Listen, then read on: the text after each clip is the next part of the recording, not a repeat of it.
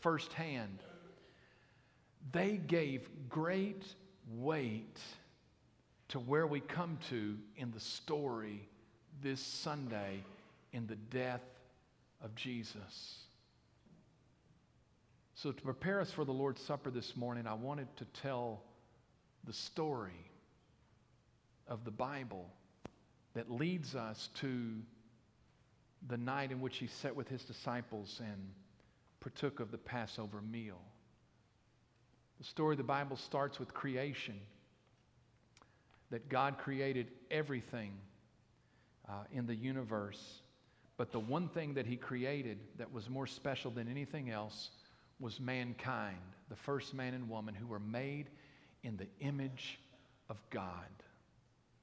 And he designed everything else in creation for us to live here and, and most importantly, to live in a relationship with him. So the story of the Bible starts really for us in the Garden of Eden. And you'll see that on your notes this morning, the handouts at the end of the pews. It starts in the Garden of Eden. Hmm.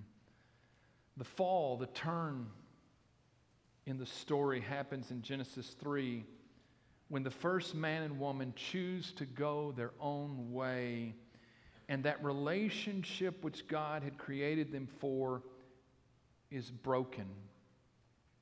As we go on down the story and God begins to deal with that brokenness of sin and our separatedness from Him, we come to the life of a man by the name of Abram or Abraham.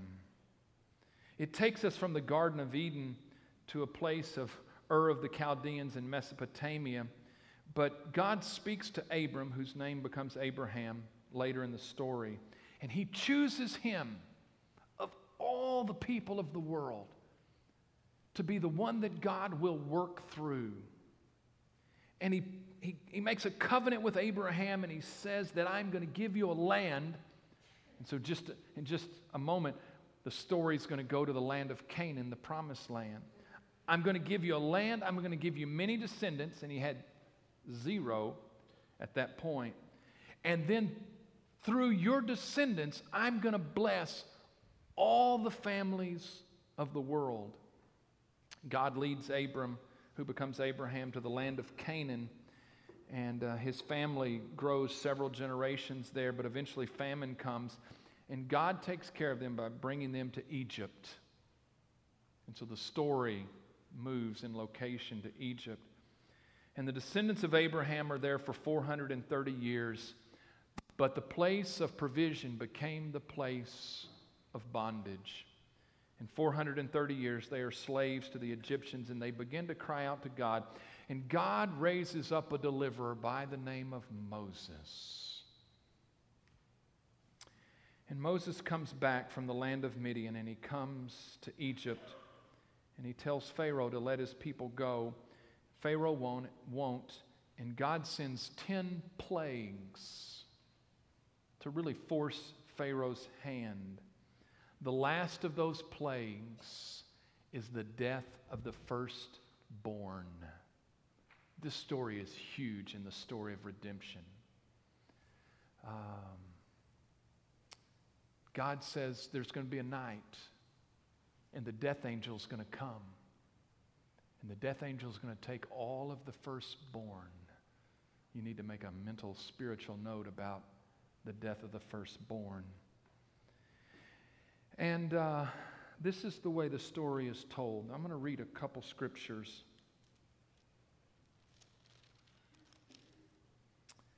Um, and it says in Exodus chapter 12.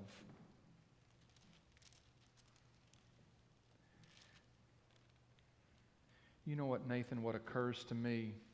I don't know what scriptures you have. I think I wrote down four. It should be through 14. This may not be on the screens. That's all right. That's my bad. I've made it all the way to August before I made a mistake this year. not true. This is what the story, this is how the story is recorded. Now the Lord spoke to Moses and Aaron in the land of Egypt, saying, This month shall be your beginning of months. It shall be the first month of the year to you. Speak to all the congregation of Israel, saying, On the tenth of this month, every man shall take for himself a lamb, according to the house of his father, a lamb for a household. And if the household is too small for the lamb, let him and his neighbor next to his house take it according to the number of persons. According to each man's need, you shall make your count for the lamb. Your lamb shall be without blemish, a male of the first year. You may take it from the sheep or from the goats. Now you shall keep it until the 14th day of the same month. Then the whole assembly of the congregation of Israel shall kill it at twilight. And they shall take some of the blood and put it on the two doorposts and on the lintel of the house where they eat it. Then they shall eat the flesh on that night, roasted in fire with unleavened bread, and with bitter herbs they shall eat it. Do not eat it raw, nor boiled at all with water, but roasted in fire, its head with its legs and entrails. You shall let none of it remain until morning, and what remains of it until morning you shall burn with fire. And thus you, shall eat it with a belt on your waist, your sandals on your feet, and your staff in your hand. So you shall eat it in haste. It is the Lord's Passover. He explains that. For I will pass through the land of Egypt that night and will strike all the firstborn in the land of Egypt, both man and beast, and against all the gods of Egypt I will execute judgment. I am the Lord. Now, the blood shall be a sign for you on the houses where you are. And when I see the blood, I will pass over you. And the plague shall not be on you to destroy you when I strike the land of Egypt. So this day shall be to you a memorial, and you shall keep it as a feast to the Lord throughout your generations. You shall keep it as a feast by an everlasting ordinance. The children of Israel did what God told them to do. And that night, God delivered them out of their bondage of Egypt and they fled. And the story takes us into the wilderness of Sinai and eventually to Mount Sinai. And there, God meets 50 days later, seven weeks. He meets with the children of Israel and Moses on top of the mountain and Aaron. And he gives them his law to reveal his character and he gives them instruction to build a tabernacle, a tent, where they will come and worship. The tabernacle will also be a place of sacrifice, where animals will be sacrificed and the blood will be put on an altar to cover their sins. He also gave them instructions about feast. Three times a year, they would gather for a special feast. The first of those would be Passover in the spring of the year. 50 days later, which is where they are at, when they are at Mount Sinai, it will be the Feast of Pentecost that commemorates God coming and giving the law. And then in the fall of the year, there will be the Feast of Tabernacles. oh my, we're going to have to talk about that someday. Three feasts. And God set up part of the people, the tribe of Levi and the, the family of Aaron, to be priests to help them in their worship. And there's more to the story. They have to wander for 40 years, but they end up in the promised land, and Joseph takes them, uh, Joshua takes them across into the land of promise, and they settle in that land, the land of Canaan. So the story comes back to the land of Canaan. And there they settle the land, they conquer the land and settle it. And God raises up for them leaders, first judges, and then kings. The second of the king becomes the king of all kings, the great king, King David, a man after God's own heart. And David, instead of uh, God being worshiped in a tent, said, God, you ought to be worshiped in a house. That was on his heart, but God said, You're not the man, your son will do that. But I want you to know I'm going to make a covenant with you. And instead of you building a house for me, I'm going to build your house. And I want you to know in your lineage, there is one who is coming. At this point, we'll simply call the son of David. And all the kings were anointed. He will be the anointed one. That one in your line will be the king that sets up a forever kingdom. And they began to look for that day in which one even greater than David would come. The anointed one, or in Hebrew, Messiah. And after David, yes, there were kings, but God would also raise up prophets. And the prophets began to give more detail about this Messiah who was coming. And yes, there's prophecies about where he's to be born and, and those kind of things. But one of the things the prophets invariably came back to were details about his death. Wow, it's kind of strange. You're thinking about the great one who's coming. But invariably, when, they, when God gave them a vision of who he was and what he would do, they talked more than anything else about his death. The last of those prophets, the last of the Old Testament, was Malachi. And Malachi's last words before there was 400 years of silence was that there is going to be one who comes before the Messiah comes. And he is the Elijah who is to come. And he will announce the Messiah.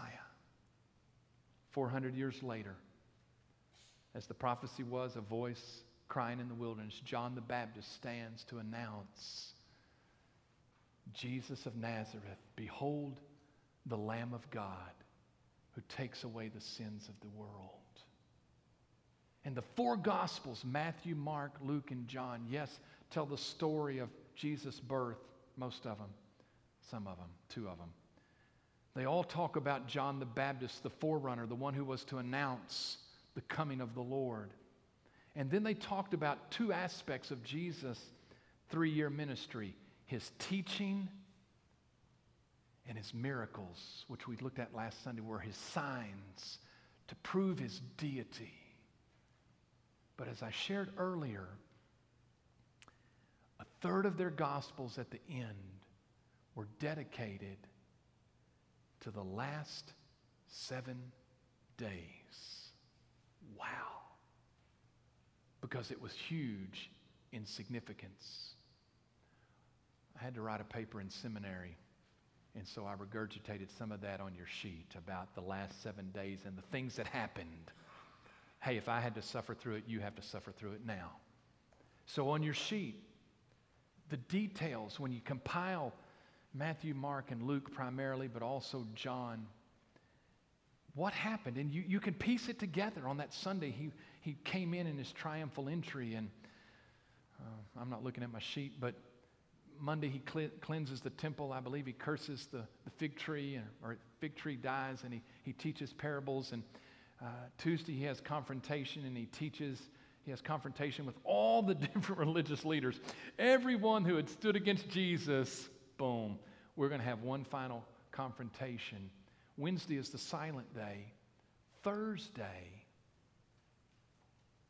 he sends John and Peter to prepare the upper room for the Passover meal. As a Jewish people, they had celebrated it for generations.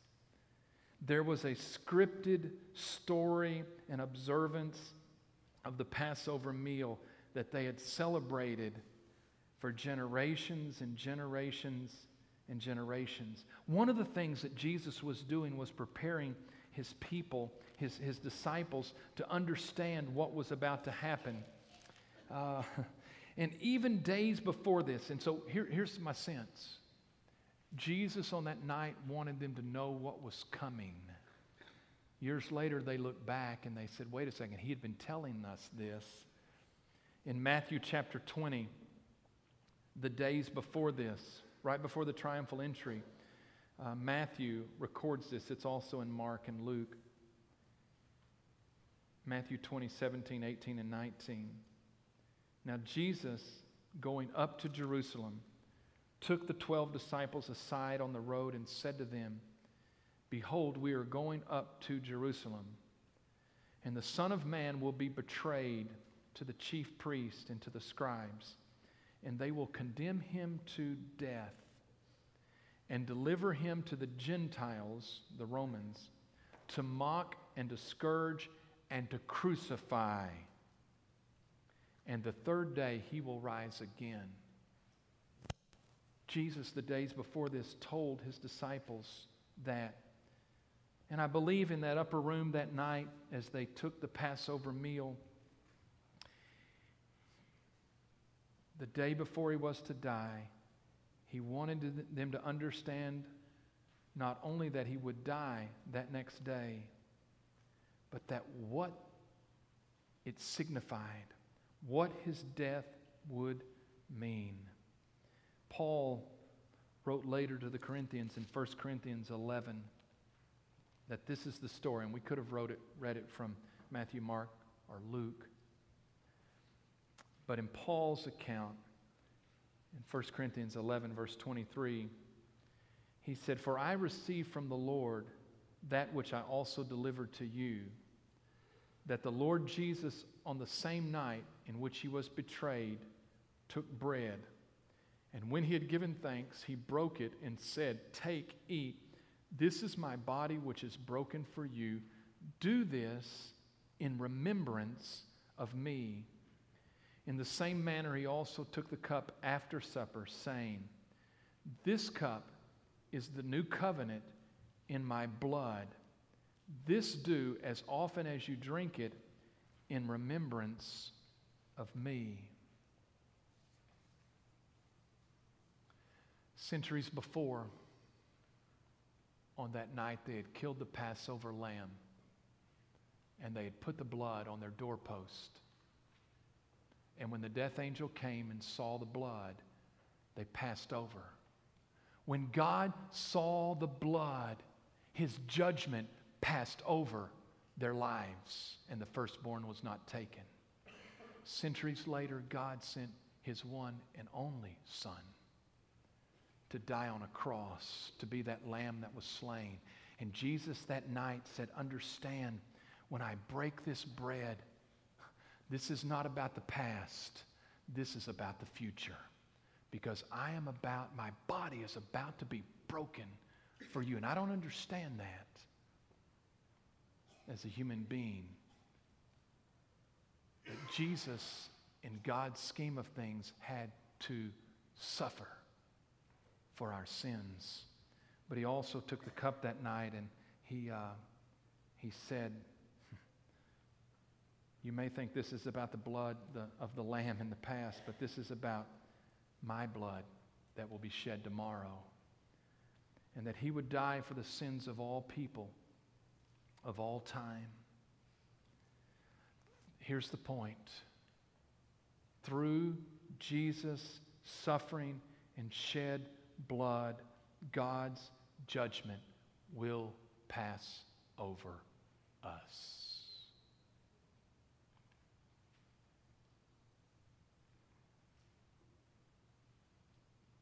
And the night before, before everything broke loose, and they didn't have their bearings, Jesus said, I want you to know what this is all about and why. His sacrifice would fulfill all of the Old Testament. I don't even have time this morning. the sacrifices.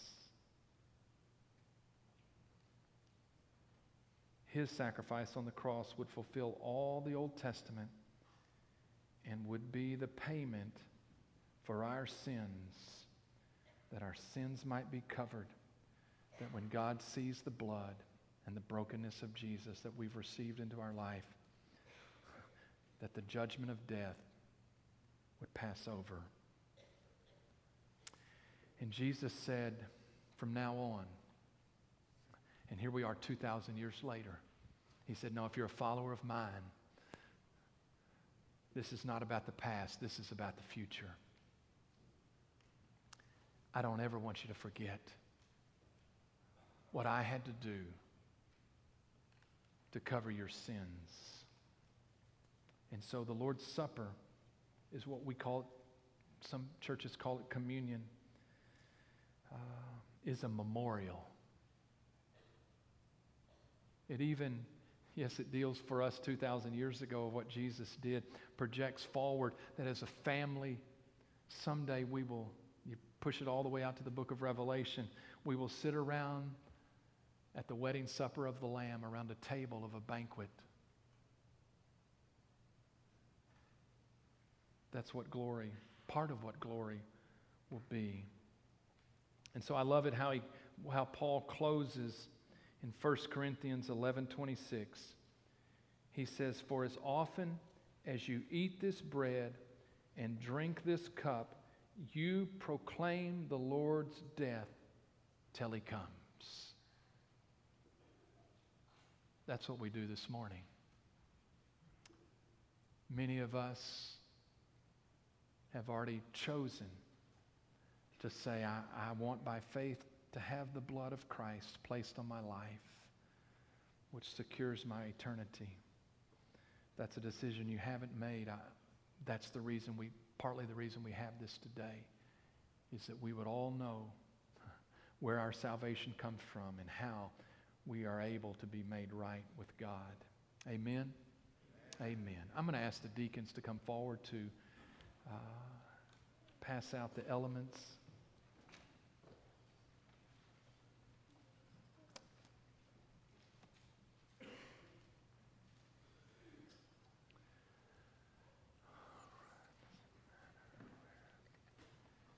So each of y'all will take a plate.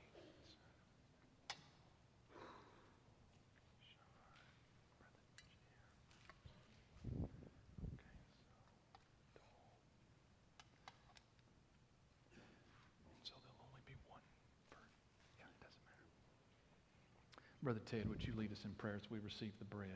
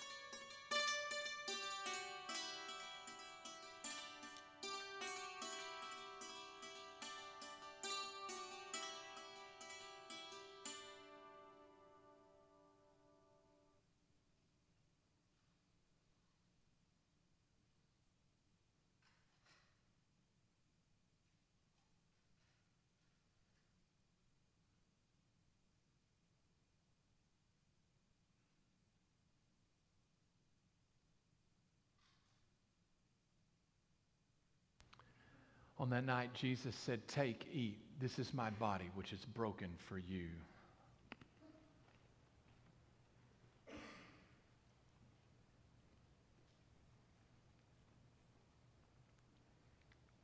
The regiment of the Jewish Passover had a number of cups that they drank.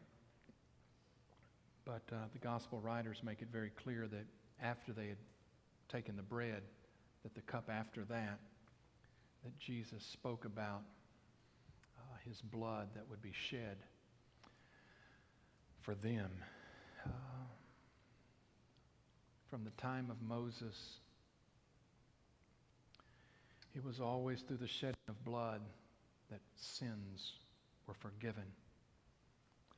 And so Jesus said that from that day forward, that the cup of that wine would be a symbol of his blood that would be shed. Brother Sean, would you lead us in prayer?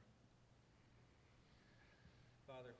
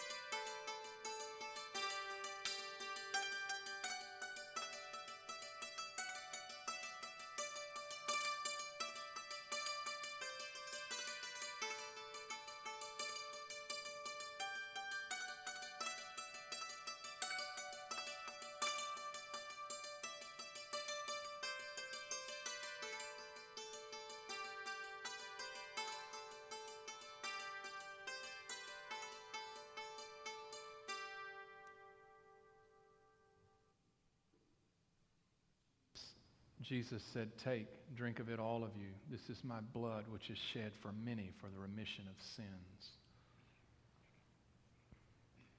And all God's people said, Amen, amen. amen. Um, I'm going to ask Byron, thank you. I'm going to ask Byron to come and stand too. And um, if you'll stand, uh, I want you to know that um, we started January looking at the whole story of the Bible. And eight months later, we come to the climax. Now, I'm still encouraging you to come back for the next four months. Don't get me wrong on this. There's more to the story, but really, the peak, the climax of the climax of the climax is the death of Jesus. It is so significant that next week we're going to have to talk about the crucifixion, the cross. Uh, but um, I want you to know that this is what the story is about. Jesus died not as a way of salvation, Jesus' death is the only way of salvation. Your eternity can only be secured by the blood of Jesus, that one sacrifice of God Himself as a lamb without any blemish, the perfect Lamb of God. Your story can only make sense when that story becomes a part of your story. And this morning, we want to give you an opportunity to do that. To say, I understand. And God has impressed it upon my heart. And today I choose to ask God for the blood of his son to cover my sins and make me whole and secure my eternity. And so we, uh, Byron and I are at the front. You can talk with us later. You can talk to somebody else. But this is what it's about. And your story can only make sense as God's story becomes a part of your story. Let's sing.